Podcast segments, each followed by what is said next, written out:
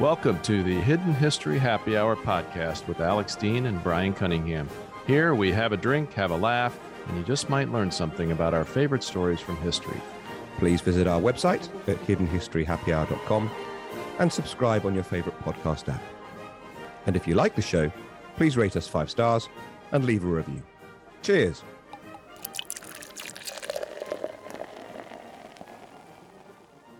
Welcome back to the first full team edition of the Hidden History Happy Hour for 2024 2023.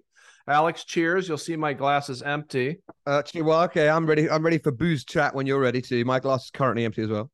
Well, here's so we're very introspective people here on the Hidden History oh, uh, Happy Hour, and we try to always make things a little bit better for you, our listeners. And one of the things we realized after our first year, empty cheers for our first year, um, is we haven't talked as much about booze as we promised you. And, uh, you know, some of you complain. Now, for those of you who complain, you better be writing in and tell us what booze stories you want us to talk about. But I have a doozy for today that ties right into our first story from More Lessons from History, not the OG, volume two. But first, Alex, uh, and I'm doing this without a cocktail uh, because this is how seriously I take it we need to address, and I'm not being partisan here in the United States, the elephant in the room. Uh, mm-hmm. Republicans are elephants, Democrats are donkeys here in the US, or asses, as some people would say.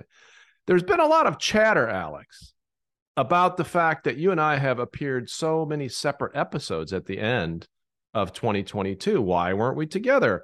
Uh, somebody's sick. Uh, is uh, is there a tiff between you? And I just would like to set the record straight for all of our viewers who have speculated that we may not like each other that much. You're wrong. We hate each other. We can't stand each other. We've never been able to stand each other. Thanks, Bryan. That's really nice. This is all a joke, people. We've had travel schedules. Alex was on his honeymoon. In case you haven't figured this out yet, we're not in the same location. We're uh, seven or eight time zones away. So it's just holiday scheduling, nothing to worry about. We're the best of friends. You will see us live in London. More notes about that coming soon. Right, Alex? Or do you want to dispute me? No, that is correct. All right. Now let's talk about the booze. So we are going to tell a story today, one of my favorite stories now from More Lessons from History about Ernest Hemingway's brother. And I don't remember if I've mentioned this before on the show, but I love Hemingway. This is why, as all of our viewers know, I use so few words because I'm such a fan of Hemingway. And I've read everything, I'm pretty sure. And I grew up very close to where his Michigan stories were located. And I've dug in over the years into the mythology of Ernest Hemingway, which there is a lot of. One of which I hope I haven't told this story on the podcast before, but if I have, our viewers will indulge me and our new viewers will hopefully appreciate it. Alex, do you recall that Ernest Hemingway was once uh, approached in a bar in Miami and offered a bar bet, which I know, uh, pub wager, I know you love there. Um, yep. And the bet was what is the shortest full short story you can write? We yes, we did this. Did live. we tell this before? We did this live when we were in New York, and I gave you the I gave the punchline. Oh, okay. Well, I'm going to do it again because a lot of people weren't in New York. Yeah. Uh, so Hemingway, a, a, legend has it, takes out a cocktail napkin and writes on the napkin, "Baby shoes for sale." Never used. Never used. Which for sale, just baby, you, right? baby shoes never used. Yeah. So that's uh, thing one. Thing two, though, getting back to the booze, which we promised a minute ago, is I believe if you went and asked 20 random people who know anything about Hemingway, what is his favorite drink? What was Hemingway's favorite drink? They would say, got to guess, Alex? Uh, yes, I do actually. It's going to be something he was having in Cuba. So, um, pisco sour, or was he having lots of uh, margaritas? Um, you're in the right. You're in the right ballpark. You're adjacent. All right, go on. Most people would say it was the mojito. And okay. a big reason they would say that is there's a particular bar in uh, Havana which has a framed, and we'll put this in the show notes, a framed handwritten note signed Ernest Hemingway, which says, My mojito is at La Bodeguita, forgiveness for the pronunciation. My daiquiri is El Floridita. Well, it turns out this is a complete fabrication. And nowadays, Alex, when we have no sense of humor, this would result in multiple lawsuits. But the owner of this particular bar thought it would be funny. He knew Hemingway, he had Hemingway's right. actual handwriting to just fake this. And tens of thousands of people have flocked to this bar over the years thinking that this is authentic. And according to this article in eater.com, which we'll put in the show notes, there is absolutely no evidence at all that Hemingway ever enjoyed a mojito. And Hemingway, as you know, wrote a lot about the drinks he drank. Yeah, so yeah. you'd think if he had drank a mojito, there would be some written record of it. Now, what he did drink and is documented, Alex, is what you're drinking. I am having some rum today. Actually, I'm not having gin. So I'm sorry, I'm, i misled you. I, I was going to have some, but he certainly, he sure as hell had some rum. Yes. Um, I am having a, a, rum called Takamaka, which may be familiar to anyone who's been lucky enough to go to the Seychelles. Um, I bought a um, an industrial sized duty free bottle um, coming back from my honeymoon, and I'm going to have it with some ice. And uh, this Takam, a very purist will disapprove but this is a coconut flavored rum. Ah. And uh, you know, just designed for the teenage market and sure. 16. And, and, I find it absolutely delicious for an early evening uh, tipple, an aperitif. Well, it makes perfect sense that the Seychelles would produce good rum, but I have never heard that before. So that's well, uh, news for our fans. Booze news. Booze News. It, it is good. I could, will, of course, concede they're not famous for it, but they're not really famous for producing alcohol of any kind. And most countries Fair. do produce alcohol of some kind or other. Um, the other thing I was thinking about for your Cuban connections, Cuba Libre. Um, yeah. he must have, but it's Hemingway that took me to, you know, there's a, the the um the word fine or fiend um for a for a brandy um, means a particular a particular kind a particular quality of brandy, uh, which he refers to offhand in I think it must be um, a movable feast when he's yeah. in Paris. But uh, but he has, I'm sure he has some of his characters talk about it as well as in his memoirs. Yeah. And uh, Hemingway drinks a few fiends or fines at the end of a night. And um, so I years ago went away and looked that up, which I've looked, which I had to look up again embarrassingly because I'm reading at the moment um, uh, Alec Waugh's memoirs, the older, less successful mm. brother of Ern, uh, of um, Evelyn Waugh, which ties in with the story we're going to tell. Yeah, um, brothers who haven't enjoyed the, quite the same um, success. Alec Waugh's memoirs consist mostly of uh, of long stories at which the punchline is a minor celebrity of the 1930s, so the name doesn't mean anything to you. Right. Um, wrapped around his disclosure that he would put a ring around the date of any date in which he got his leg over uh, and doggedly tells you each and every time he was successful in 1931 in scoring with the opposite sex. But he does tell a story about, which I'm gonna, I'm determined to get into volume three, uh, at least as a footnote, of um, he and his brother sitting on their, their, their, tradition. If they saw a girl they liked at the same time, they would toss a coin, and the one who won the coin toss got three days of uninterrupted first opportunity before the other could try. I mean, on the one hand, it's it's really crass. On the other hand, it's quite telling about these um, two brothers. So I, I um, it wasn't wasted time reading. In addition to reminding me of Fiend Fine Brandy. Well, there probably have been sisters have done it, a uh, similar thing, just to be uh, non non genderist about it. Now, I am going to be enjoying what is documented as one of Hemingway's favorite drinks. And it comes from one of his favorite bars and one of his favorite bartenders, again in Havana. And the bartender's name is Gregorio. So it's called Gregorio's RX. And the official cocktail that apparently Papa enjoyed, at least according to the marketing of the bar, was uh, rum, of course, one ounce of honey syrup made from a ratio of one to one water and honey, which I can't, I'm not, I can't do that. So I've got a substitute. Uh, too, ounce too of sweet, lime too juice. sweet for you? Or, yeah, it's too, and also just the idea of honey plus water. I don't know. I'd say honey or water, not not the mix. Oh, um, uh, and then mint leaves, uh, which I don't have, so I'm not going to have that, and lime juice. But other than that, all the proportions are the same. I've okay. put it in a shaker. shaker. I'm going to do stirring, this off camera, but yeah, shaking, not stirred. I'm going to do this off camera because there's a high likelihood I will spill it all over myself if I try to do it in front of the. Oh, looks good though. I gotta say, looks pretty good. All right, so I'm going to post the recipe in the show notes. It does. and good. well, let me wait before I make a recommendation. Okay. Yes, I would say our fans should try that. Probably more of a summer drink than this time of year, but um, you know, it's summer in the Seychelles, right? It is now as you're talking about uh, that. Actually, I'm not sure it is the summer. I think anyway. Um, summer somewhere, uh, summer, summer somewhere.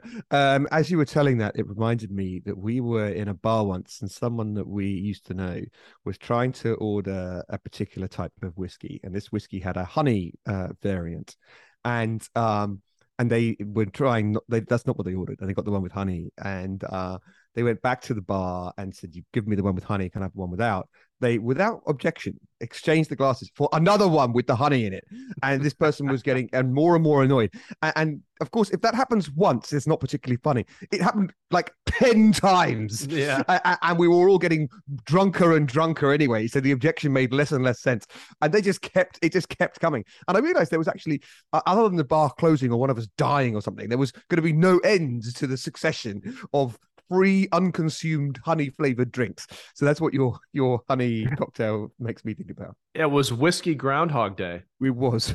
It was. Yeah, Groundhog Day coming up. I don't know if we'll have a Groundhog Day episode or not. What we will have eventually, though, is a first year retrospective episode where we put clips of our favorite episodes and we just talk a little bit about them. So, all of you guys out there, write in, tell us what your favorite episodes are that we might like to feature in our one year anniversary. And again, cheers to everybody who's been with us, stuck with us. It's been a great year. It's been a great uh, year. Alex is a whole book later. We're both uh, uh, either married or engaged, and um, I, I credit it all to the Hidden History Happy Hour.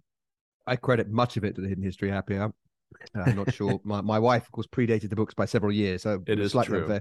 Um, uh, what was I going to say? I was also going to say because um, when we post this episode, we'll have just had Martin Luther King Day in the United yes. States. People should uh, go back and listen to the episode that we cut with Terry. It must have been episode two, I think, right yeah. back at the beginning. Uh, so it's not a, um, a visual episode, I'm afraid, but the audio is really, really good about yeah. uh, about Martin Luther King yeah that was our that was our second episode and um you know our first episode was a little bit uh, personal for me so i think uh, putting that in our second episode was pretty good on our part and we will certainly get back to those themes but uh, have a listen and also let us know what your favorite episodes are so that we can uh, do them in our annual review. And without further ado alex unless you have any more ado. I do i have no more ado. Let's talk about ernest hemingway's brother all right, you've already changed the order, but I'll do that. Um, it's. I like um, to keep it fresh. No, fair enough. We were just talking about Hemingway. Look, it's not a slight uh, on Lester Hemingway to say that he was a less successful writer than Ernest, because yeah, who uh, otherwise uh, related or not has um, achieved more renown. But despite having published a novel uh, based on his wartime experience, uh, Lester, who um, the history books say uh, was a man of charm and bonhomie, who took pride in uh, rather than resenting his um, brother's successes, was really not breaking any literary records. And indeed, his most successful book uh, was imaginatively and unpredictably called My Brother Ernest Hemingway. I mean, it's as unimaginative as calling a sequel more lessons from history, isn't it? Almost uh, as good. Yeah, so less conventional than that uh, memoir um, was what he did with the proceeds. He started a new country. Uh, new Atlantis was an eight foot by 30 foot raft. I have not got those proportions wrong. Eight feet uh, wide, 30 feet long. By the way, an equally an equally imaginative name for a country as his book. In, indeed. Uh, in 1964, when the big bucks from the royalties of his book were rolling in to fund the founding of his new country, he towed that raft six miles out from the shore of Jamaica and declared it his own nation. And actually, he, he was very magnanimous. Um, half was gifted to the United States, so he claimed half of it as a new um, country. Had this Guano Act claim that he spuriously suggested helped him prop up the, the suggestion this was a new country. Anyway, he tethered the um, raft to an old car engine block. This is very sophisticated, right? This is how you start a country. Yeah. Tethered the, the raft to an old engine block from a car, he, which he dropped to the ocean floor, which at this point was unusually, and he'd done his homework, uh, a mere 50 feet deep, um, uh, rather than much deeper, at a point which was then outside the territorial limits of any country. Um, so, got some land, got some chutzpah, Bob's your uncle, Ernest's your brother, uh, you've got a country the imaginativeness of our friend Lester's writing is reflected once again in the establishment of New Atlantis' constitution, uh, which is identical to the United States Constitution, with the words "United States" uh, replaced throughout with the words "New Atlantis." Which is pretty interesting because you got to believe that he wasn't holding slaves or anything, so there had to be a lot of provisions uh, in 1964 that were pretty much superfluous. Yeah, but it's just easier to copy and paste, right? Uh, as anyone in law today will tell you. Um, small countries dream big. So oceanographic and environmental projects were envisaged. Um, he was really quite far ahead of his time in his desire to clean up the ocean. Uh, stamps, it's always stamps with these uh, mm-hmm. uh, micro countries, were issued. Got to have the stamps. Indeed. There were plans for expansion of the country's territory. He planned to have huge piles of rocks uh, placed on the seafloor to expand New Atlantis. Which China is doing now. Uh, yes, on a, on a more successful scale. Yeah. Uh, and in a pleasing surprise, I must report that New Atlantis elected Lester president in a landslide. Mm. All right, so that infant country had a rather temporary comp- uh, population of six. Uh, one Lester Hemingway, one Mrs. Lester Hemingway, Hemingway children times two, and two, and I say this with great admiration for a discipline I practice myself, two plainly rather optimistic public relations practitioners. um, but things were to grow, was their plan. The trouble was that the dreamers of New Atlantis had forgotten the fate of old Atlantis it was broken up soon after its glorious birth by a tropical storm, and bits of the state were sunk, and bits of the state were salvaged or ransacked by local fishermen, depending on your source of preference, and with no disrespect meant uh, to the treasures of a nation. And without being frivolous about New Atlantis, I don't think it makes much of a difference whether they were salvaging or, or ransacking. And therefore, not one trace of New Atlantis remains. And in a rare admission uh, uh, uh of the need to correct something, I wish to revise what I said in volume one, the OG Lessons from History, when I maintained that the fire that swept across Sealand, the realm of Prince Roy, mm-hmm. was perhaps the worst uh, disaster ever to befall a, nation by percentage of territory, because total elimination, to- being wiped from the face of God's earth, rather tops even that. So look, it's quirky and it's fun, but I'm afraid, Bryan, as usual, you know better than me, Hemingway fan like me, um, uh, I'm afraid, as a standard Hemingway yarn turns out, it does not end happily. Uh, Lester echoed his famous brother even to the very end, taking his own life in 1962. Um, excuse me, in 1982. Um, sorry. But whilst, um, which ironically, actually, exactly um, 20 years after he had, um, uh, 18 years, uh, forgive me, after he'd founded his uh, country. Whilst his new Atlantean uh, venture was plainly pretty quixotic, it was also brave and it was well intentioned. And it was a project all of his own, not dependent uh, on others, uh, related or not. And it was trailblazing. So, yeah, as you will know, and there are many um, famous and, and wealthy individuals now doing this, seascaping, building permanent inverted commas land. Sometimes outside, called seasteading. Seasteading too, yeah outside existing countries on the oceans, uh, done for reasons of ecology, philosophy, tax. Um, it's now quite a thing, and it's taken seriously by some people with bigger pockets uh, than Hemingway, but equally big ideas. So I say, score one for the lesser known Hemingway. Yeah, great story. A lot to say. I'm going to move from the m- m- more frivolous to the less frivolous. Um, I guess one um, uh, there there is a modern seasteading movement, and I've had conversations actually, strangely enough, with some of the people involved in it. And um, my first question to them is always the same, and it always goes back to one of my favorite subjects: pirates. It's all well and good to have your own country and your own tax system and your own governance, but what happens when the pirates come? There's See, no the, navy. The, the trouble is, you you then invite people who are you know commit full tilt, and they say, "Don't you worry about that. We've got our own defenses too." Um, so, and I'm not well, sure that's a good humanity outcome for humanity. If, if we've armed the state, if if they have uh, if they have those defenses, yeah. Um, the second thing is, I think it's impossible that our listeners and viewers are not comparing um, uh, New Atlantis to to um, Sealand. You know, given right. the OG story, right? And I, I haven't actually written a tally down, but it kind of sounds like maybe uh, Mr. Hemingway had more legitimacy than Prince Roy with the vote. So, it, uh, yes, uh, well, the difference is the difference between a democracy and a monarchy. Obviously, uh, Prince Prince Roy reigned uh, uh, by dint of birthright, where and force of arms, whereas President Hemingway um, ruled by dint of popular will. Um, I think that's what I said. Uh, more legitimacy. Well, well, no, you're no, no. I, I, was pointing out the flaw in your theory. You're talking about two different systems. Um, you're maintaining one is more legitimate than the other, and I, one hundred percent, I'm maintaining I, that. I, as a British person with the coronation coming up, refute this entirely. um, I, I, would also say that, of course, um, Prince Roy's realm lasted for a good deal longer.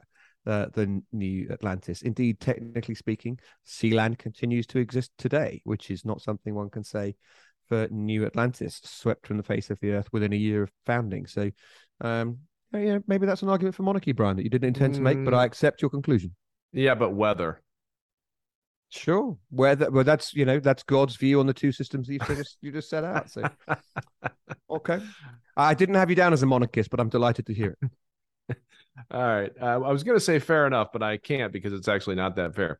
Um, and then the serious point, uh, Alex, and I don't think we've talked about this. Maybe we'll talk about it someday, but it kind of brings the podcast down. I actually have suicide in my family a couple sorry. generations ago. And so I've looked at this very, very carefully, you know, for the sake of my kids.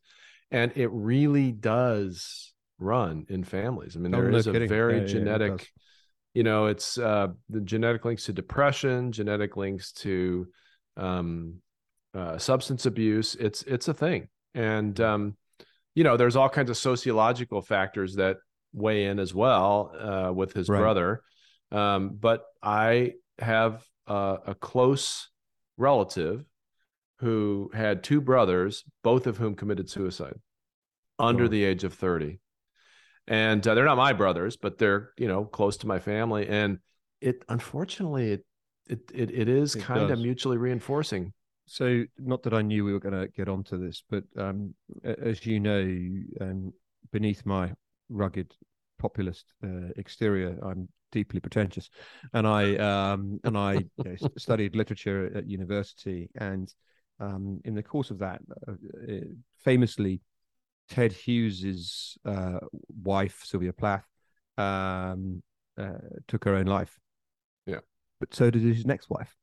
Yeah. Right. But they both put their heads in the oven. Uh, and so there is a point on the other hand. So the argument with all these things is always nature versus That's nurture. more right? of a nurture, yeah. Right. So there's all for every example you can not every, but you know, for, for the examples one can find on the side of the debate you are pointing to about genetics.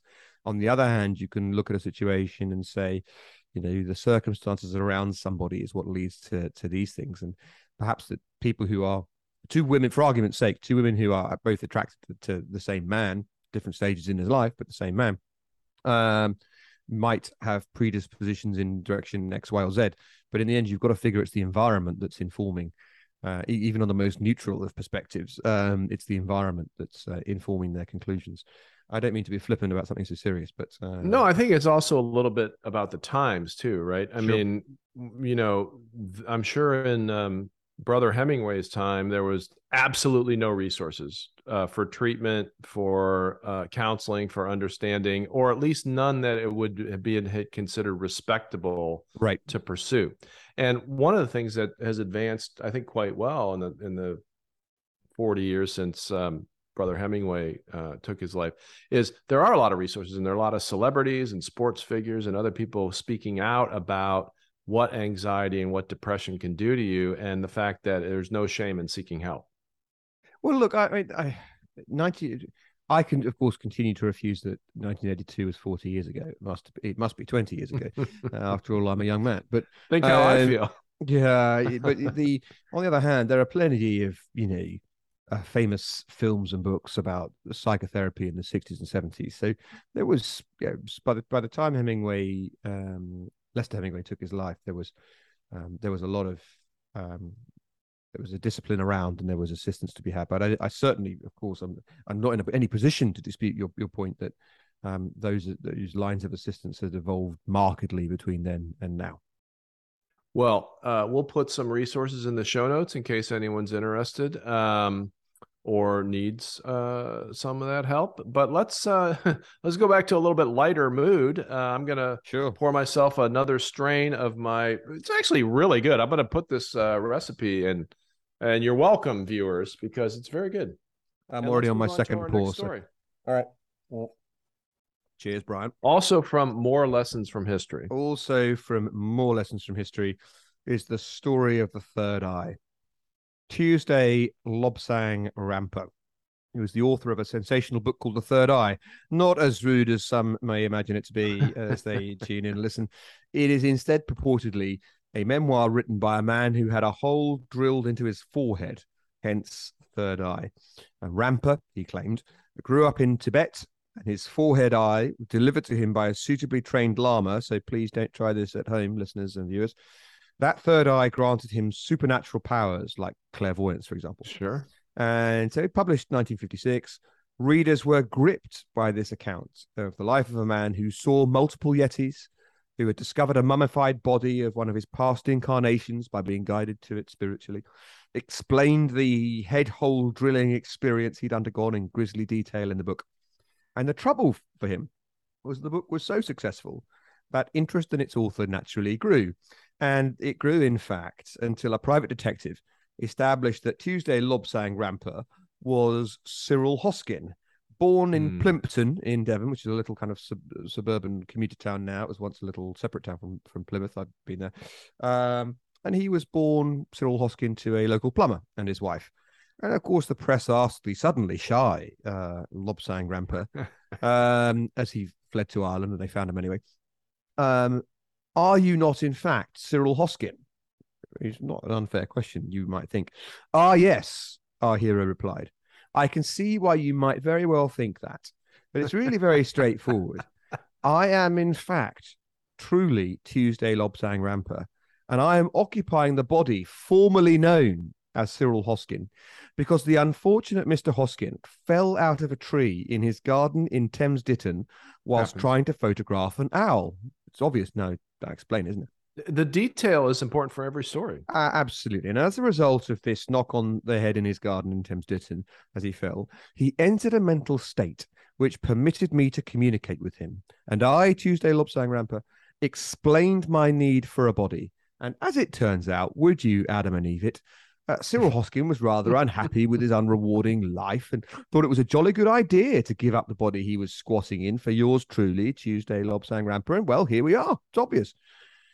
Now, even putting aside, Bryan, the ethical questions around body occupancy, body snatching, but well, let's say surrender to you whilst the incumbent has given his consent whilst in yeah. concussed bird watching condition.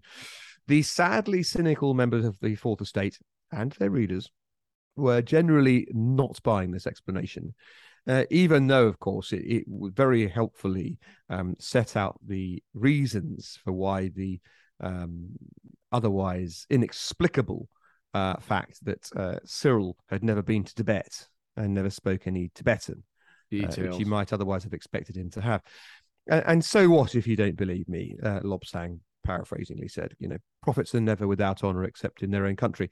So I'll emigrate to Canada and maintain to the credulous that I am indeed Tuesday Lobsang Rampa, a point I support, by the way, with something Bryan told me just before we started recording, that there is still a Facebook page. Oh, yeah. Tuesday Lobsang Rampa. They're out day. there. So, you know, uh, there's no, there's always somebody credulous around. And, you know, whilst I'm in Canada, I'll bang out another 18 books which sell pretty well while I'm at it. Look, I mean, there are plenty of authors who long for such success. This might be thought a rather extreme way to achieve it. And Cyril Rampa uh, maintained with a straight face that this was all true until his dying day. A uh, couple footnotes. Uh, first is bright spot for Cyril Tuesday, Henry Lobsang, Hoskin, Rampa. Decently enough, whilst unsurprisingly keen to stress that this was an unmitigated hoax from start to finish the Dalai Lama was frank in his praise uh, that the book had helped to promote the cause of Tibet. Right, so even the worst yeah. kinds of charlatan can have good outcomes. And the second point I wanted to mention is the lesson uh, from history here, and it's obvious, but I'm going to say it anyway. Bird watching has become increasingly popular amongst gentlefolk drawn to peace and beauty in recent years, and those people are plainly unaware of the dangers being drawn into surrendering their bodies to the spirits of passing exiled Tibetans in so yeah. doing. And so, listeners to the Hidden History Happy Hour, you cannot say that we did not warn you. Yeah, you're out photographing a great northern gamecock, and the next thing you know, you're a Dalai Lama. Boom. Your body's being taken. I, there's also an interesting. I, I'm conscious that I said he he wrote 18 successful books, and that's kind of true. Uh, in the interest of accuracy, I'll point out only 17 of them were by him. One was by a ghostwriter who piggybacked on Lobsang Rampa's fame to write a book about him meeting leaders from other planets. You may think his objection uh, was, uh, of course, about um, uh, distorting the amazing truth he was otherwise telling. But funnily enough, having initially refused to, permission to print the book, in the face of the terrible pressure that can be exercised by financial inducements. Sure. Um, Rampa agreed to bend his hitherto iron commitment to authorial veracity, and it went to print with him doing this communication with extraterrestrials, as long as they made um, two very slight editorial changes and gave 10% of the profits to the Save a Cat League. So, you know, philanthropy as well, right, uh, comes into uh, Lobsang Rampa's story. Well, there's a certain amount of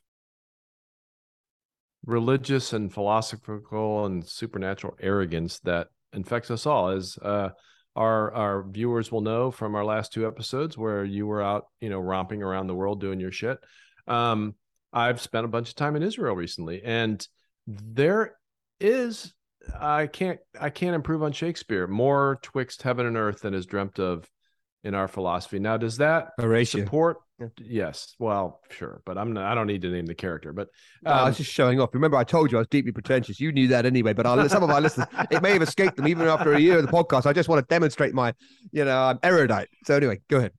Mission accomplished. Uh, th- there's just a lot out there, and uh, you know, right. I, I think our viewers will know that my father was an Episcopal minister, but he strayed far from doctrine. And one of the things he said to me, which I'm sure wasn't an original idea by him, was if you imagine a, a an all-powerful supernatural being is going to reveal itself over centuries and generations to all societies on earth why would you believe that it's going to get written down the same way? And there are so many consistencies between the, at least the big fundamental religions that it could all be ascribed to translation error. Now i'm not saying tuesday is part of that but as uh, our listeners will know, as the grandson of the authors of Flying Saucer Pilgrimage, which includes a transcript of my grandfather's conversation with the alien collective, I'm not throwing stones.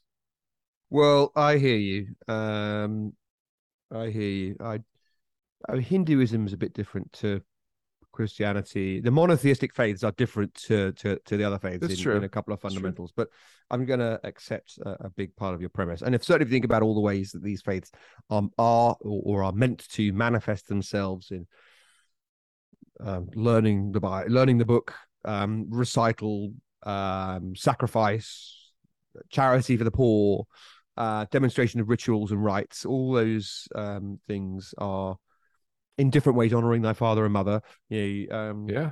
Uh, festivals around the year, pilgrimage. Um, these those are all um, shared points, I suppose.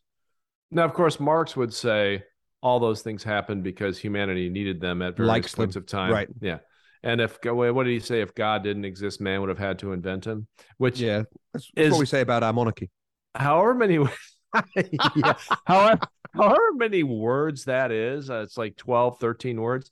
Right. You can wrap your mind around that endlessly, but we're not going to do that today, ladies and gentlemen, because what we're going to do is finish out our first Hidden History Happy Hour of 2023, our second year, um, by saying, go to our website, tell us what episodes you want us to feature in our retrospective from last year.